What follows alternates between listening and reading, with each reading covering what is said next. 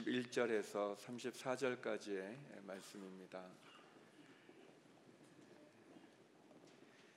제가 가진 성경으로는 사십팔 쪽에 있는데요, 마가복음 오 장 이십일 절에서 삼십사 절까지 저와 한 절씩 교독하도록 하시겠습니다. 예수께서 배를 타고 다시 호수 건너편으로 가셨습니다. 예수께서 호숫가에 계시는 동안 많은 사람들이 예수께로 모여들었습니다. 그때 야이로라 불리는 회당장이 예수께 와서 예수를 보고 그 발 앞에 엎드려 간절히 애원했습니다. 제 어린 딸이 죽어갑니다. 제발 오셔서 그 아이에게 손을 얹어 주십시오. 그러면 그 아이가 병이 낫고 살아날 것입니다. 그러자 예수께서 그와 함께 가셨습니다. 많은 사람들이 따라가면 예수를 둘러싸고 밀어댔습니다. 그 가운데는 혈루병으로 십이 년 동안 앓고 있던 여인도 있었습니다. 이 여인은 여러 의사들에게 치료를 받으며 고생도 많이 하고 재산도 다 잃었지만 병이 낫기는커녕 악화될 뿐이었습니다. 그러던 중 예수의 소문을 듣고 뒤에서 무리들 틈에 끼어들어 와서 예수의 옷자락에 손을 댔습니다.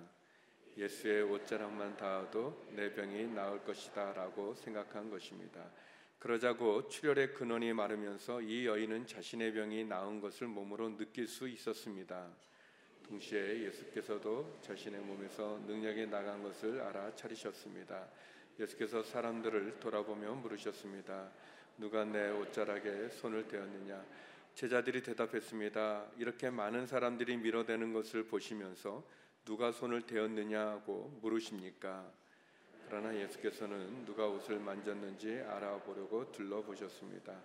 그러자 자기에게 일어난 일을 알고 있는 이 여인이 와서 예수의 발 앞에 엎드려 두려움에 떨면서 사실대로 말했습니다. 예수께서 여인에게 말씀하셨습니다. 딸아, 내 믿음이 너를 구원했다. 이제 안심하고 가거라. 그리고 병에서 해방돼 건강하여라. 아멘. 교육자 인사 후에 예수의 옷자락만 닿아도라는 제목으로 이재훈 담임 목사님 말씀 전해 주시겠습니다.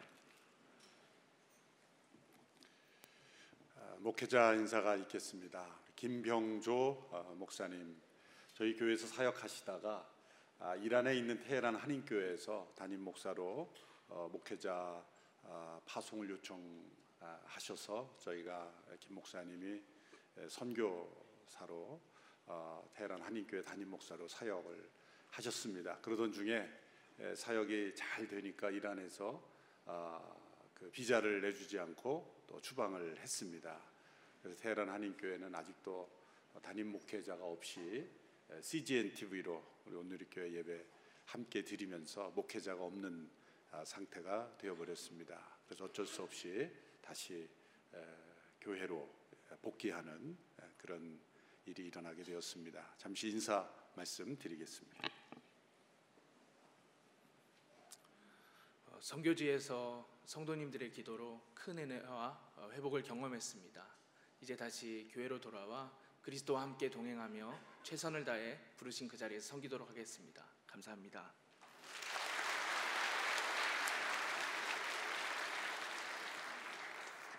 지난 사십 일 동안에 작은 예수 사십 일 새벽 기도를 통해서 그리스도께서 내 안에, 내가 그리스도 안에 거하는 그러한 은혜를 경험했습니다. 내일부터 원래 새벽 기도의 일정대로 캠퍼스별로 기도회가 진행이 됩니다. 오늘 비전원금은 이주민, 다문화, 또 탈북민들, 또 우리 사회에 함께 하고 있는 여러 이주민들 를 위해서 우리가 함께 헌신하는 그런 시간을 갖도록 하겠습니다. 함께 기도하겠습니다. 이 나라 민족을 위해서 합심하여 함께 기도할 때 이 나라 민족을 눈동자처럼 지켜 주시옵소서. 하나님께 돌아가시니 축복을 잃어버리는 나라가 되지 않게 하여 주옵소서. 헛된 이념이 이 나라를 뒤덮는 나라가 되지 않게 하여 주옵소서.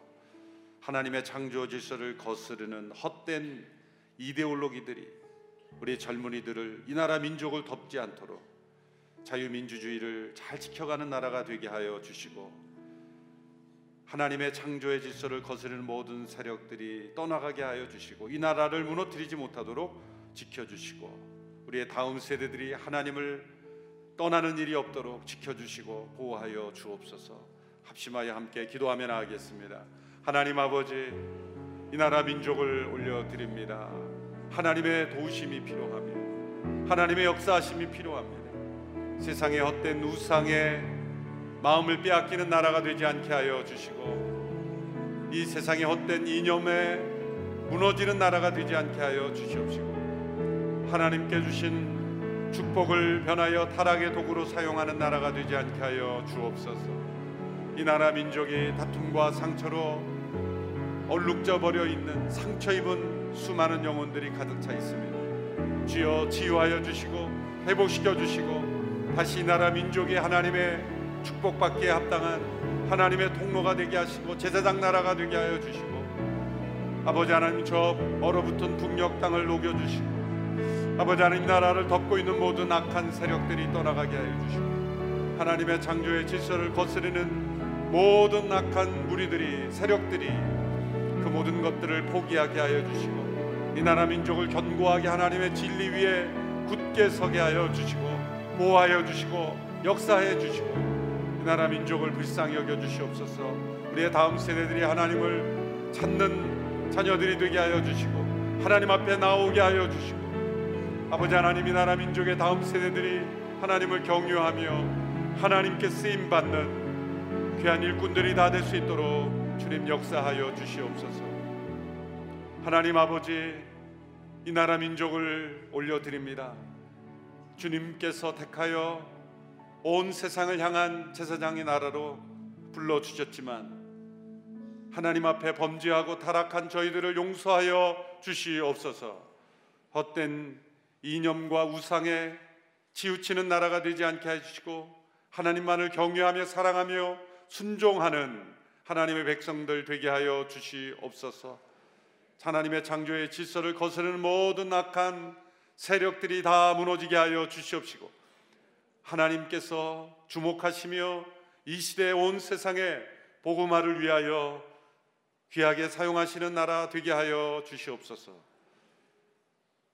우리의 다음 세대들이 하나님을 떠나지 않게 해주시고, 하나님 경외하며 사랑하는 귀한 자녀들로 자자손손 하나님의 축복의 통로가 되는 나라가 되게 하여 주옵소서.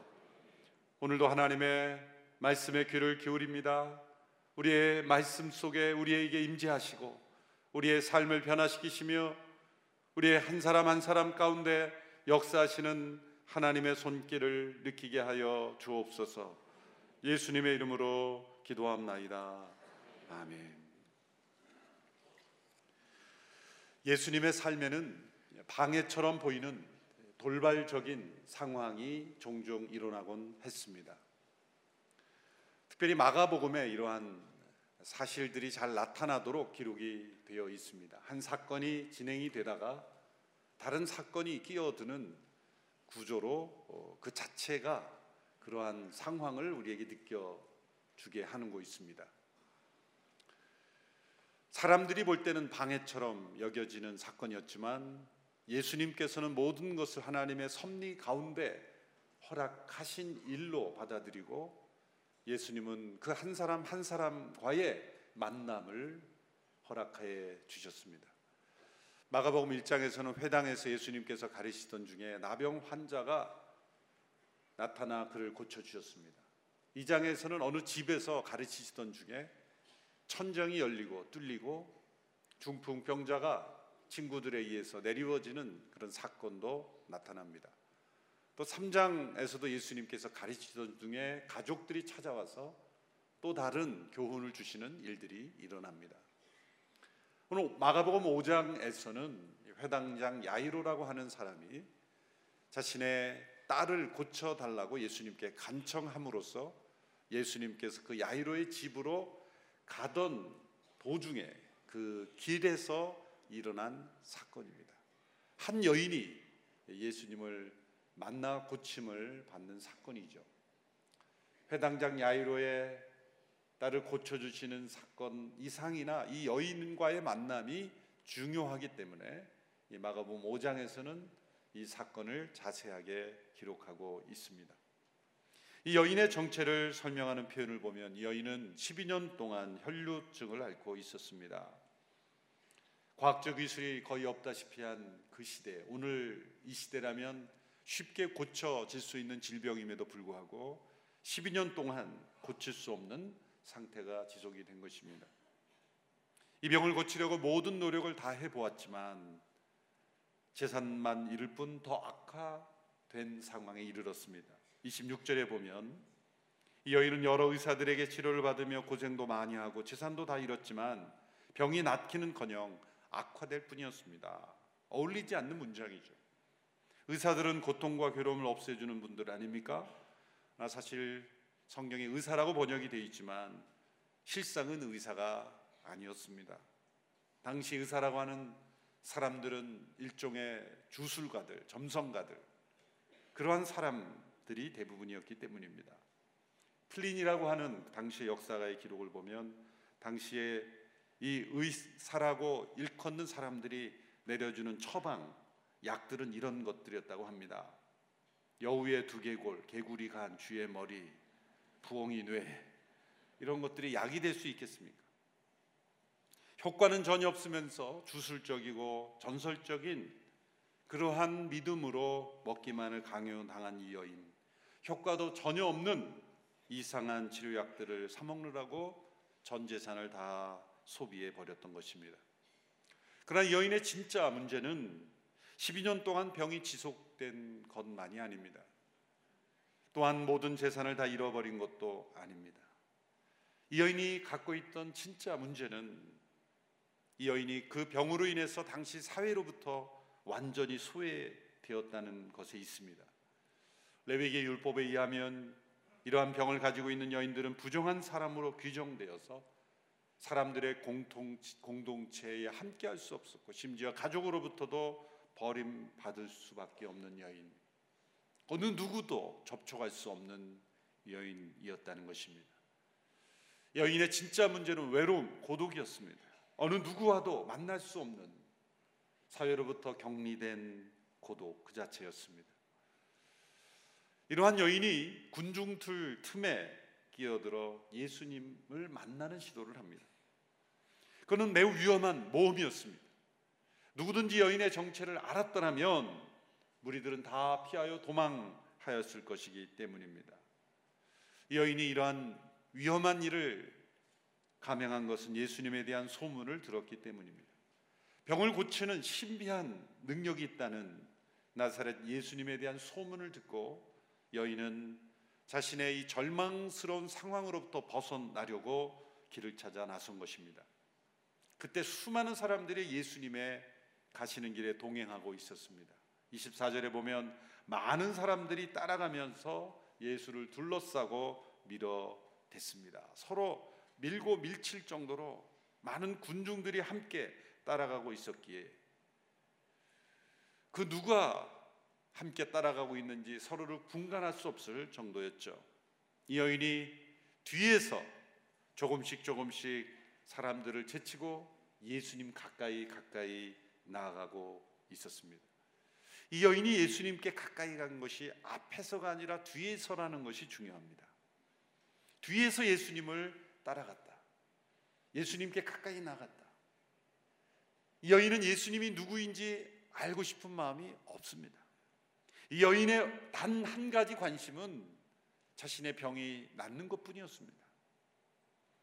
대개 성경에 예수님과의 만남을 보면 예수님을 부릅니다. 나사렛 예수여, 다윗의 아들 예수여, 하나님의 아들 예수여. 예수님을 부르며 예수님 앞에서 간청하는 것이 거의 대부분입니다. 그러나 여인은 뒤에서 자신의 정체를 드러내지 않고 예수님께 고침을 받고자 하는 그러한 마음만 가지고 예수님과 어떤 인격적인 만남, 교제, 예수님이 어떤 분인지 관심이 없어, 심지어 예수님의 얼굴도 관심이 없습니다. 예수님에 대한 어떤 관심도 갖지 않은 채로 자신의 질병만 낫고자 하는 그 마음으로 뒤에서 예수님을 따라간 것입니다. 이 여인은 예수님을 어떤 분으로 알았습니까? 마술적인 어떤 신비한 힘을 가진 능력의 사람으로 알았던 것입니다. 그러한 증인들이 곳곳에 있었기 때문이죠. 이 여인이 가지고 있는 믿음은 올바른 믿음이 아닙니다. 당시에 신비한 능력을 가진 사람의 옷에 자기의 손을 대, 대기만 해도, 한 번 손을 대기만 해도 신비한 힘으로 고침을 받는다는 그런 믿음, 그런 믿음을 가지고 예수님의 옷에 손을 대려고 가까이 나간 것이기 때문입니다. 이십칠 절, 이십팔 절의 말씀을 보시면, 그러던 중 예수의 소문을 듣고 뒤에서 무리들 틈에 끼어들어와서 예수의 옷자락에 손을 댔습니다. 예수의 옷자락만 닿아도 내 병이 나을 것이다 라고 생각한 것입니다. 여기서 주목할 것은 여인의 믿음이 자기가 만들어낸 사람들로부터 주입된 믿음이라는 거죠. 올바른 믿음이 아닙니다. 이 믿음은 분명히 예수님에 대한 올바른 지식에 근거한 믿음이 아닙니다. 미신적인 믿음이죠. 근데 문제는 여인의 믿음대로 병이 나았다는 거예요. 이십구 절의 말씀을 보십시오. 그러자 곧 출혈의 근원이 나오면서 여인은 자신의 병이 나은 것을 몸으로 느낄 수 있었습니다. 여인이 가졌던 그 믿음대로 병이 나은 겁니다. 이것을 우리가 어떻게 해석할 수 있을까요? 우리는 이러한 믿음을 가진 사람을 만나면 그렇게 믿으시면 안 됩니다. 예수님 그렇게 믿는 게 아닙니다. 잘못된 믿음입니다. 미신입니다. 올바른 믿음을 가져야 합니다 라고 말해주고 싶을 겁니다. 그러나 문제는 역사가 나타났다는 게 문제가 있어요. 이걸 어떻게 해석할 것인가? 이것은 예수님이 고쳐주신 게 아니라 귀신이 역사한 것인가? 이 여인의 치유를 어떻게 우리가 설명할 수 있을까? 라는 질문을 던져야 하는 것이죠.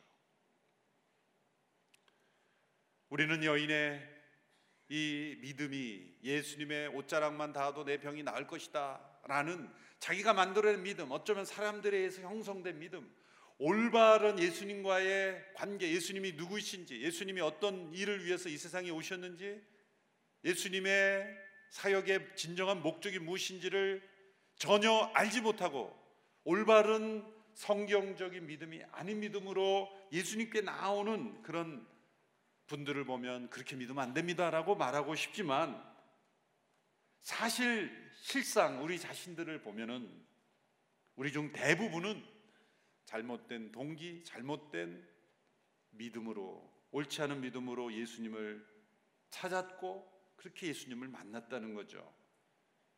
그것은 무엇입니까? 여인이 가진 것처럼 예수님 그분에 대한 관심은 없이 예수님이 나를 위해서 행해줄 수 있는 그 무엇인가, 그것이 육신의 질병이건 삶의 문제 해결이건 내 삶을 괴롭히는 어떤 문제를 해결하는 그 어떤 것, 예수님께서 나에게 주시겠다고 하는 그런 복들을 기대하는 마음, 그러한 마음으로 예수님을 찾았다는 것이죠. 예수님을 처음 믿을 때 기독교의 모든 진리를 통달하고 믿으신 분 계십니까? 예수님 믿을 때 성경 완전히 마스터하고 믿으신 분 계십니까? 물론 어떤 완벽주의적인 분이 계시긴 하더라고요. 어떤 분이 저에게 인사를 했어요. 이제 저의 새가족 등록 다 마쳤습니다. 아, 축하드립니다. 이제 예배 드려도 되지요? 아, 이분은 지금까지 예배도 안 드린 거예요. 스스로 생각하기를 예배에 참여하려면 새가족 등록을 다 마쳐야 예배 참석할 수 있다고 스스로 생각한 거예요. 그래서 등록 과정을 다 마쳐야만 내가 예배에 참여할 수 있다고, 아무도 그렇게 말하지 않았는데 스스로 그렇게 생각한 거예요. 스스로 조건을 만들어서 그 조건에 합당해야만, 어쩌면 성경은 그래도 한 번 이상은 읽어야 예배 참석 자격이 주어지지 않을까, 그렇게 스스로 만들어내는 믿음의 울타리 속에서 나 같은 사람이 예배에 참여할 자격이 되느냐라고 그렇게 제안하는 사람도 있습니다. 정반대로 예수님에 관한 어떠한 올바른 관점, 예수님이 누구신가에 대한 관심이 없이 여인처럼 그저 내가 원하는 문제만 해결되면 좋겠다라는 마음으로 예수님을 뒤에서 만나려는 사람들도 있습니다. 그러나 중요한 것은 이 여인과 같은 사람들에게 예수님께서 너는 지금 나를 잘못된 태도와 동기로 만나려 하고 있다, 너를 만나지 않겠다 라고 제안하지 않으신다는 것이죠. 예수님께서 여인과 같은 사람에게 나를 올바로 만나는 법칙을 주시며 이거 읽어보고 나를 찾아오라고 이야기하지 않으시고, 정반대로 여인과 같은 삶의 문제, 고통, 목마름, 갈망, 그러한 것들을 가지고 예수님을 뒤에서 만나려는 이 사람까지도 예수님은 만나시는 분이라는 것, 이것이 바로 진정한 예수님의 모습이라는 거죠.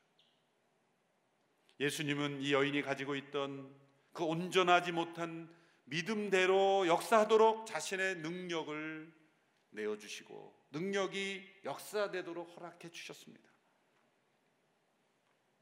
여기서 우리는 예수님의 놀라우신 은혜, 사랑, 긍휼, 우리를 대하시는 그 하나님의 마음을 우리가 느껴야 한다는 것이죠.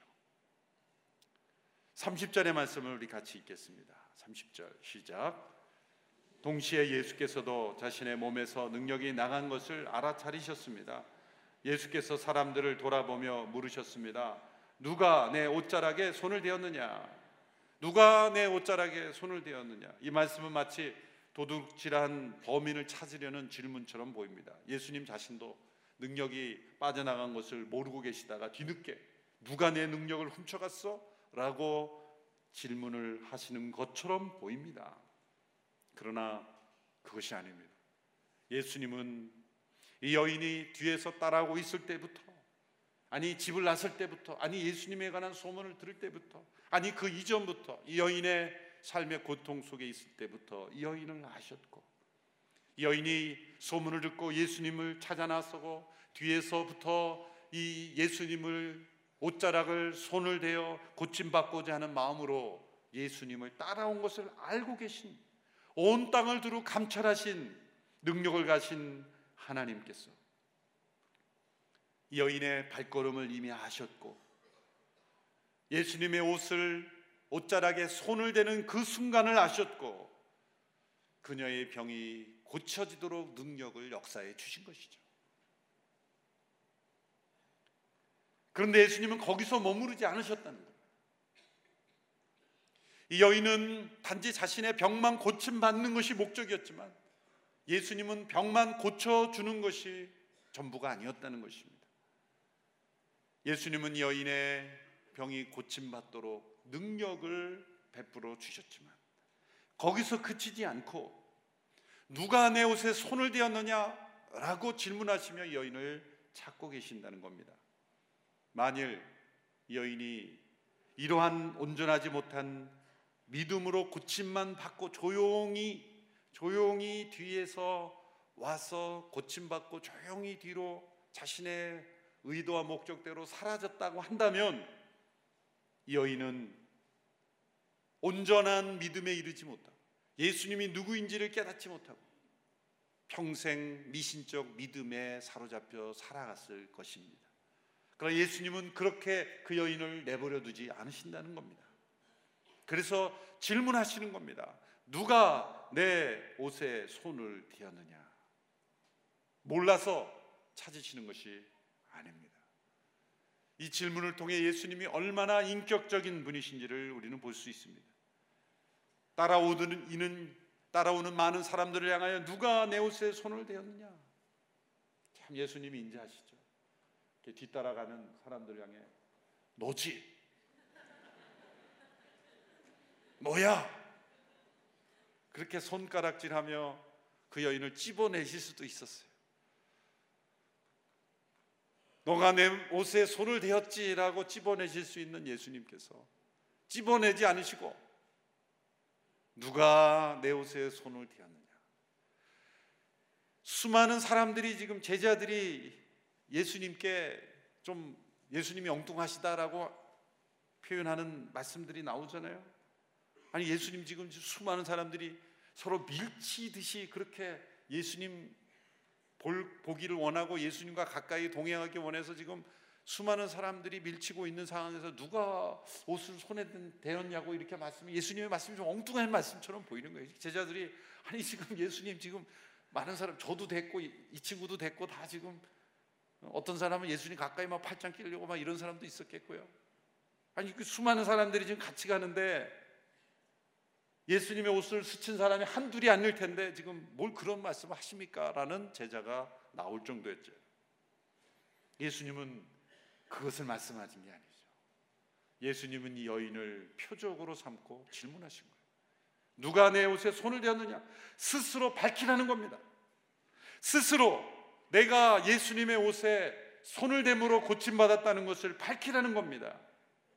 이것은 예수님이 여인과 인격적인 관계를 맺기를 원하셨다는 거죠. 예수님은 여인의 몸만 고쳐주시는 것이 아니라 영혼도 구원하기를 원하셨다는 것입니다.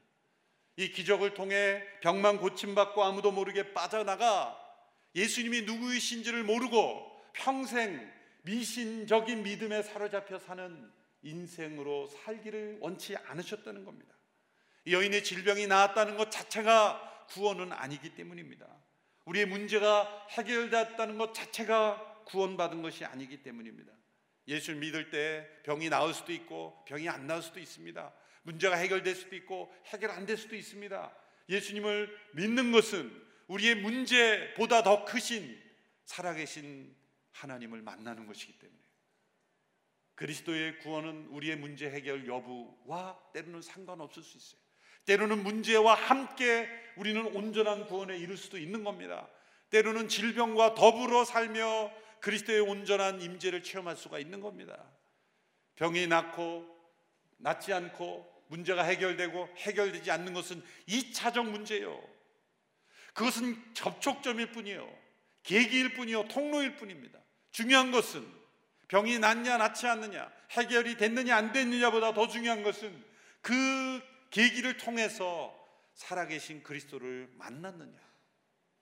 병이 나았다면 그 병이 낫게 된 과정을 통해 그리스도를 만나는 것이 중요하고, 병이 낫지 않았다면 낫지 않은 것을 통해서 그리스도를 만나는 것이 더 중요하기 때문입니다. 이 여인의 삶에서 구원의 역사는 남몰래 혼자 예수님의 옷자락에 손을 대므로 병을 고침받은 데서 일어난 것이 아니라 누가 내 옷자락에 손을 대었느냐라고 질문하시는 그 예수님의 음성이 들려올 때 이 여인의 삶의 구원의 역사가 시작이 된 거예요. 한 번 살다 죽는 우리의 몸이 온전해지는 것이 중요합니까? 아니면 영원히 사는 생명을 얻는 것이 더 중요합니까?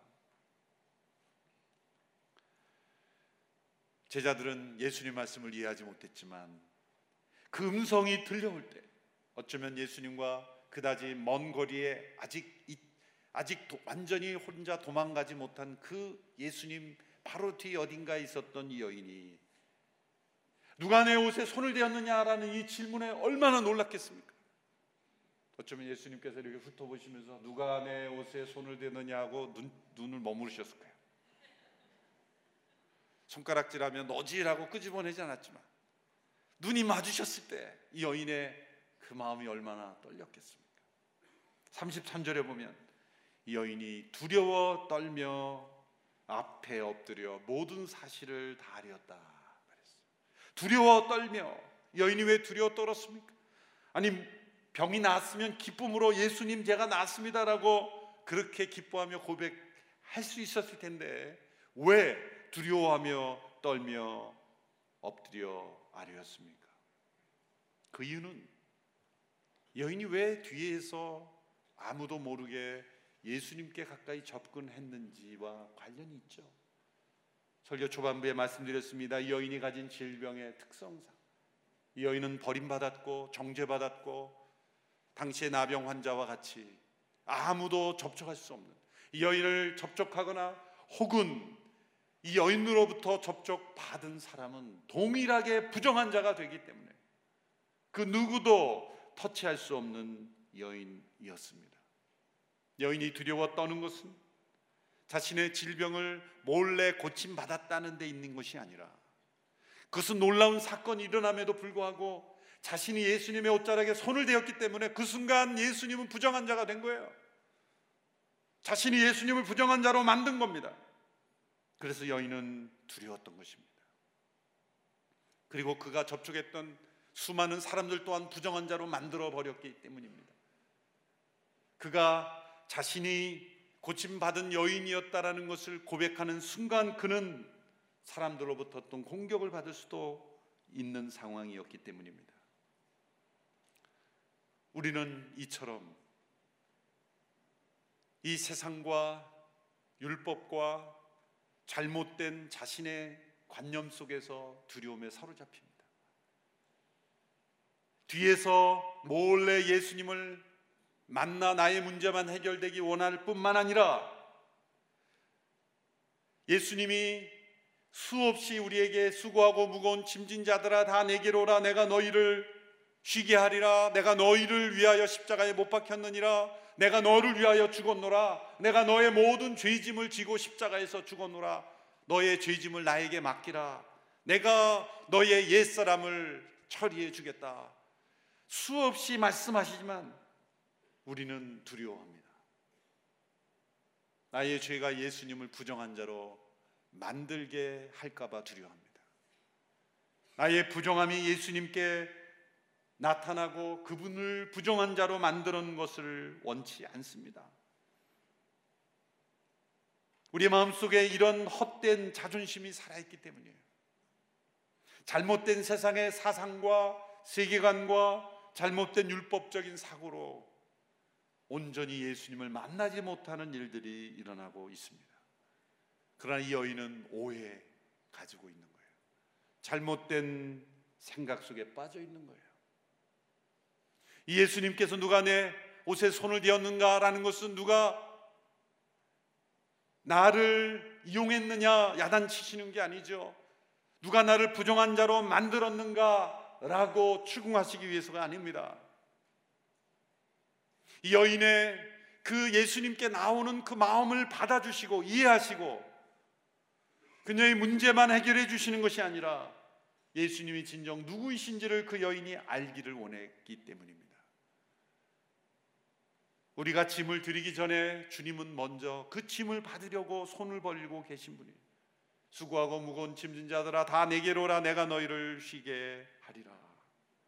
예수님은 우리의 모든 문제를 이미 알고 계시며 우리가 말하지 않아도 고백하지 않아도 드러내지 않아도 이미 다 알고 계시고 이해하고 계시고, 우리가 어떤 민족, 어떤 세상, 어떤 나라, 어떤 가정 속에 잘못된 세계관, 잘못된 편견, 잘못된 믿음, 잘못된 그러한 생각 속에 파묻혀 있는지도 다 아시는 예수님께서 우리의 온전하지 못한 믿음일지라도 때로 세상의 잘못된 사상과 왜곡된 세계관 속에 파묻혀 있는 그 믿음일지라도 주님 앞에 나오는 그 마음을 받으시고 우리의 문제를 때로 해결하시고 우리로 하여금 예수님을 바로 알게 하시는 예수님이시라는 거예요. 예수님은 여인에게 이렇게 말씀하셨죠. 두려워 떨며 예수님 앞에 고백하는 여인에게 따라 내 믿음이 구원 너를 구원하였으니 평안히 가라, 내 병에서 해방돼 건강하라, 내 믿음이 너를 구원하였다. 진정한 구원의 선포가 일어나는 거예요. 병을 고침받는 구원만이 아니라 자신을 예수님 앞에 드러냄으로 이제 세상의 모든 헛된 두려움으로부터 해방되고 그의 모든 죄짐을 짊어지시고 구원하시는 예수님을 만나는 온전한 삶이 시작이 된 것입니다. 이 사건을 통해 우리에게 가르쳐 주시는 것은 무엇입니까? 우리가 예수님을 만나기 위해서 현재의 나의 모습과 다른 모습이 될 필요가 없다는 거예요. 내가 모르는 것을 아는 척하며 예수님을 만날 필요가 없다는 것입니다. 사실 우리의 믿음은 다 온전하지 못한 믿음입니다. 때로는 나의 문제 해결을 위한 믿음에 머무를 때도 있습니다. 진짜 예수님이 어떤 분인지에 대한 관심이 없는, 때로 이기적이고 기복적이고 때로 나만을 위한 믿음일 수도 있습니다. 그러나 예수님은 우리의 모든 잘못된 태도까지 다 거절하시면서 너는 이런 태도기 때문에 난 못 받겠어. 너는 이런 태도기 때문에 넌 못 받아. 너는 그런 태도야? 너 오지 마. 그렇게 거절하시는 예수님이야. 여인처럼 뒤에서 예수님에 관한 관심 없이 그저 자신의 문제만 해결되기 원하지만 어쨌든 중요한 것은 예수님께로 나왔다는 거예요. 예수님은 자신의 예수님을 부정한 자로 만들었다는 두려움에 사로잡힌 여인을 향하여 그 여인을 받아주실 뿐만 아니라 그 여인을 고쳐주실 뿐만 아니라 그 여인을 온전한 구원에 이르도록 인도해 주고 계십니다. 예수님은 우리의 생각을 먼저 바꾸라고 요구하시기 전에 우리가 당하고 있는 문제와 고통 속에 먼저 찾아오셔서 인지하여 주시고 그리고 우리를 온전한 믿음으로 점차 인도해 주시는, 그래서 질문하시는 거예요. 누가 내 옷자락에 손을 대었느냐? 스스로 고백하고 스스로 확증함으로써 진정한 예수님이 누구인지를 깨달으라고 도전하고 계시는 거예요. 여러분, 여인이 두렵고 떨림으로 예수님 앞에 모든 사실을 털어놓았던 것처럼 우리 예수님 앞에 모든 사실을 다 털어놓으십시오. 우리 예수님은 우리를 정죄하지 아니하시고 우리의 모든 삶의 문제를 이해하고 계시고 이미 그 짐을 지러 세상에 오셨기에 우리가 드리는 어떠한 짐과 죄와 허물도 내가 감당하기 너무 힘들다라고 말씀하지 않으십니다. 때로는 가족도 감당하기 힘든 나의 죄짐이, 그러나 예수님은 너의 모든 죄짐을 다 나에게 맡기라, 나를 부정한 자로 만들라, 나의 옷자락에 손을 대어라, 나를 찾는 그 마음 하나로 족하다, 나를 온전히 이해하지 못하면 너는 나를 만날 자격이 없다라고 말씀하지 않으시고 우리의 부족하고 연약한 믿음 모습 그대로, 우리의 수고하고 무거운 짐 그대로 주님 앞에 나가는 것 그 자체를 주님은 기뻐하시고 우리를 만나주시는 예수님이라는 것을 우리에게 보여주십니다. 이러한 예수님이 우리 안에 계시는 주님이십니다. 주님을 만날 때 우리가 포장할 필요 없습니다. 더 멋진 모습으로 만들어서 만나려고 하지 할 필요가 없습니다. 때로는 좀 완벽주의적인 성향이 있는 분을 기도하지 않는 이유는 좀 더 멋있어진 다음에 예수님 만나려고, 좀 더 거룩해진 다음에 예수님 만나려고, 좀 더 올바르게 성경도 알고 올바로 알고 예수님 만날 준비를 철저하게 하고 만나려고, 무슨 사업상 파트너 계약하듯이 내가 완벽한 준비를 하고 예수님을 만나려고 하는 분들이 혹시 계십니까? 절대로 그렇게 예수님을 만나지 말라는 거예요. 있는 모습 그대로, 연약한 믿음 그대로, 부족한 모습 그대로, 때로는 그것이 미신적인 믿음, 올바르지 못한 믿음이라 할지라도 그 모든 짐을 다 나에게 맡기라, 일단 오라, 일단 나에게 찾아오라, 나의 옷자락을 만지든 머리카락을 만지든 발꿈치를 부여잡든 어떤 모습이든지 너의 있는 모습 그대로 나에게 오라, 내가 너를 만나주리라 라고 초청하시는 예수님의 초청을 우리가 들을 수 있게 되기를 축원합니다. 기도하겠습니다.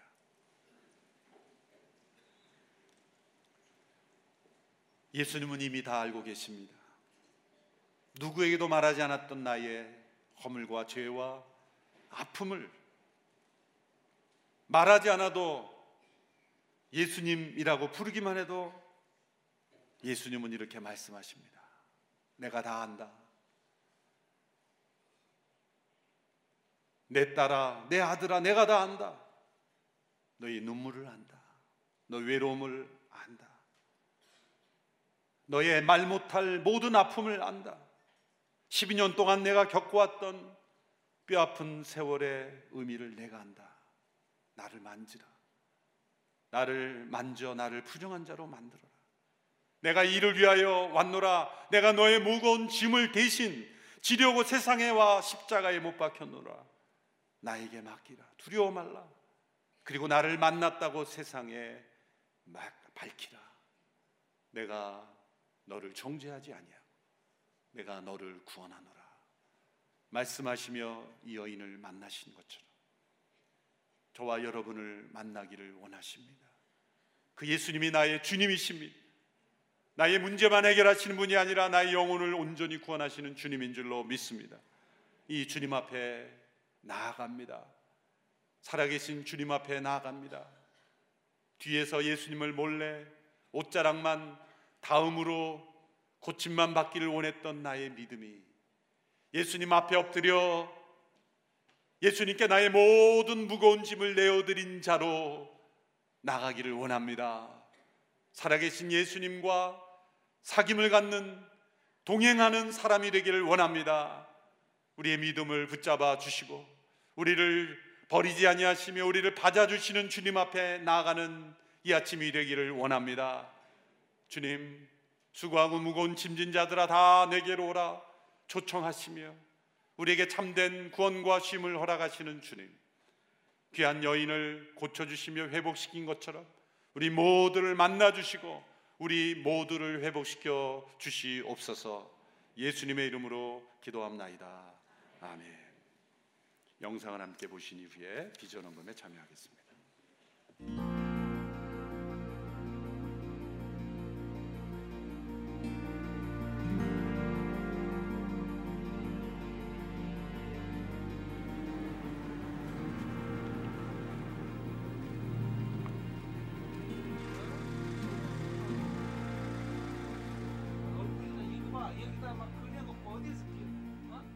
이곳은 저 소외된 지역인 뿐만 아니라 바로 이곳이 선교지입니다. 가난하고 부모들이 이혼한 상태고 분노 조절 장애도 있고 성격이 좀 삐뚤어져 있는 그 아이들이 많은데 제도적인 장치도 없고 또 이들을 품을 수 있는 사람들도 없어서 정말 안타까운 그런 상황이죠.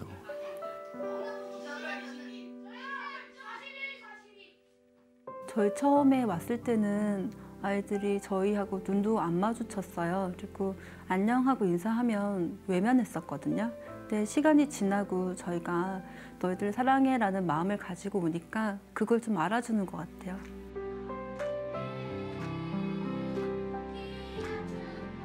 아이들도 왜 매주 안 오냐고 물어봐요. 사정상 어쩔 수 없으니까 좀 마음이 좀 무겁습니다. 그런 얘기 들을 때마다. 근데 우리 같은 경우 이제 다문화 위탁대안 학교인데요. 정말 착하고 밝고 또 잠재력도 많고 그런 아이들이에요. 부모님들 입장에서는 먹고 살기 바쁘잖아요. 아이들을 보고 나가서 돈 벌어라 그런 부모가 있는 거예요.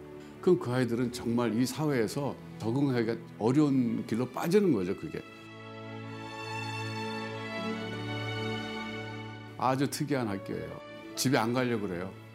예, 그 방학하면 빨리 개학하기만 기다려요. 정말이에요. 선생님들이 너무 사랑해 주니까 어떤 집보다 더 좋아하는 것 같아요.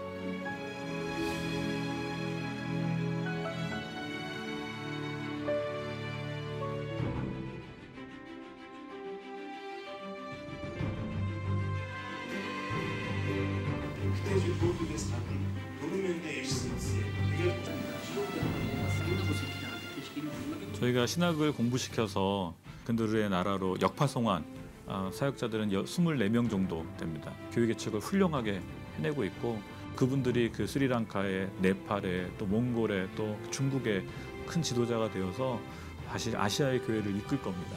참 어려운 환경에서 왔어요. 본인들이 첫 세대의 신앙이고 현재의 모습이 아니라 십 년 후, 삼십 년 후에 그분들의 모습을 기대하면서 우리가 장학금을 지원해주고 또 기도로 이분들을 키울 수 있었으면 좋겠습니다.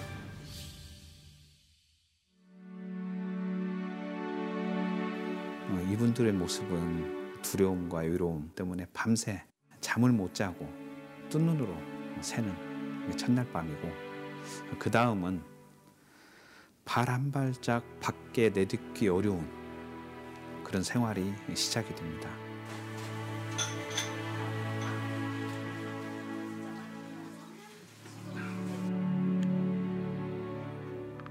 여자들 같은 경우에 힘드니까 노래방도 드나들고 또 술, 또 담배 이렇게 살아가는 사람들도 많이 봤어요, 주위에서. 사실 이 기숙사를 만든 첫째 이유가, 특히 여자 기숙사를 먼저 만든 이유가 우리 애들을 보호하고 싶어서 교회에서 만들기 시작을 했던 거였습니다.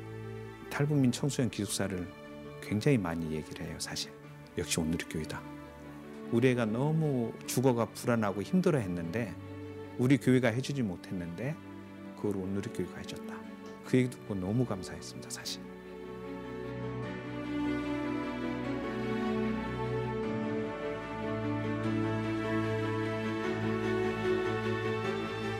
지금도 이들은 다 자기 고향으로 간다고 합니다. 통일되면. 자기 고향에 가서 내가 만났던 교회를 얘기할 거라는 거죠. 내가 만났던 하나님, 내가 만났던 기독교인들을 이야기한다라면 그게 결국은 선교가 아닌가.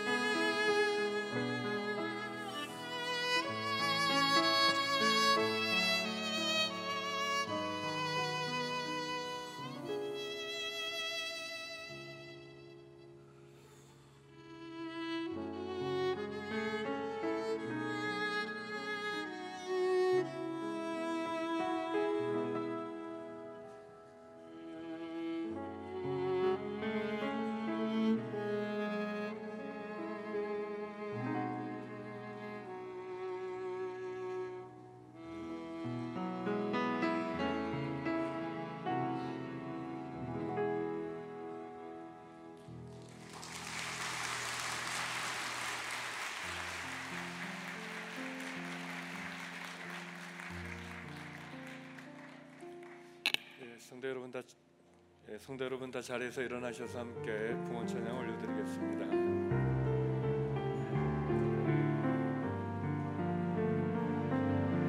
주보여 날 정결케 하고 주보여 날 정결케 하고 주보여 날 자유케 하니 주 앞에 나 예배하는 이 시간 나의 모든 것을 주께 드리네 주의 손 날 위해 찢기셨고 주의 발 날 위해 박히셨으니 이제는 내가 사는 것이 아니요 오직 주를 위해 사는 것이라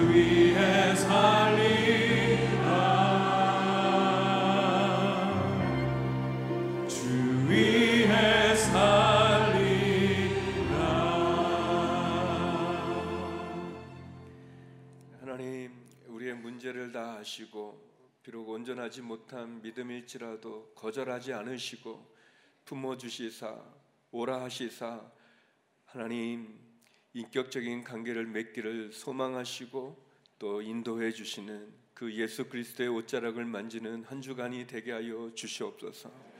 하나님 아버지, 우리 이주민들과 탈북민들, 어려운 상황들 속에 있는 주님의 사람들을 사랑으로 품기 원하며 또 마음과 정성을 다해서 비전 헌금을 올려드리고 주일 헌금을 올려드립니다.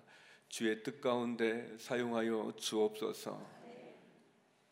이제는 우리 주 예수 그리스도의 은혜와 아버지 하나님의 극진하신 사랑과 성령의 교통하심이 우리를 거절하지 않으시는 예수님의 옷자락을 만져 낫기를 소망하는 머리 숙인 주의 성도님들 가운데, 우리 환우들 가운데, 이주민들과 탈북민 가운데, 선교사님 가운데 이제로부터 영원히 함께 얻길 간절히 축원하옵나이다.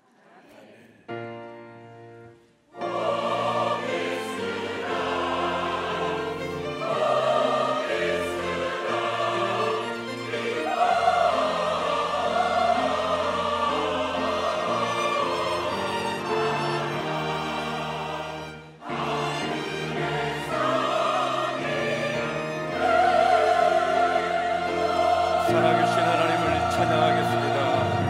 살아계신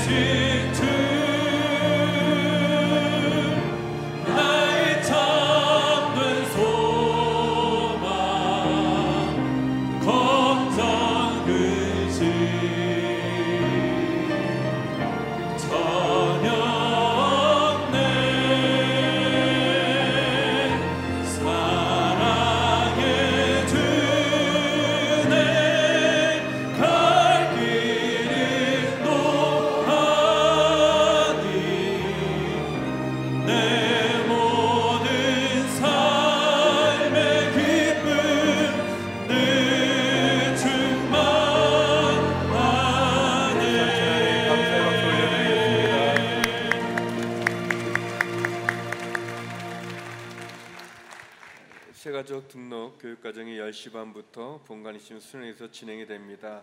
러빙 핸드 자원봉사자를 모집합니다. 아름다운 손길로 교회를 섬기기 원하시는 분들의 많은 지원을 부탁드립니다. 한 주간 주의 은혜로 승리하는 여러분 되시기 바랍니다.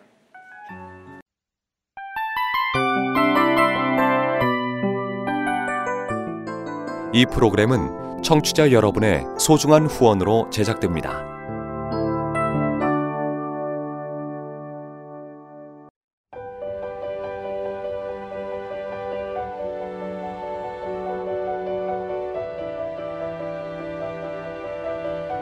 세상에는 수많은 교회들이 있지만 더 깊이 있는 말씀 강해를 찾기 위해 크기로만 교회를 선정하지 않습니다. 보다 좋은 영적 콘텐츠를 더 많이 나누기 위해 방송비를 받지 않습니다. 일 년 삼백육십오 일 복음만 전하고 싶어서 우리는 광고를 하지 않습니다. 온누리의 복음을 땅끝까지 씨지엔 티비와 함께 땅끝 선교사가 되어주세요.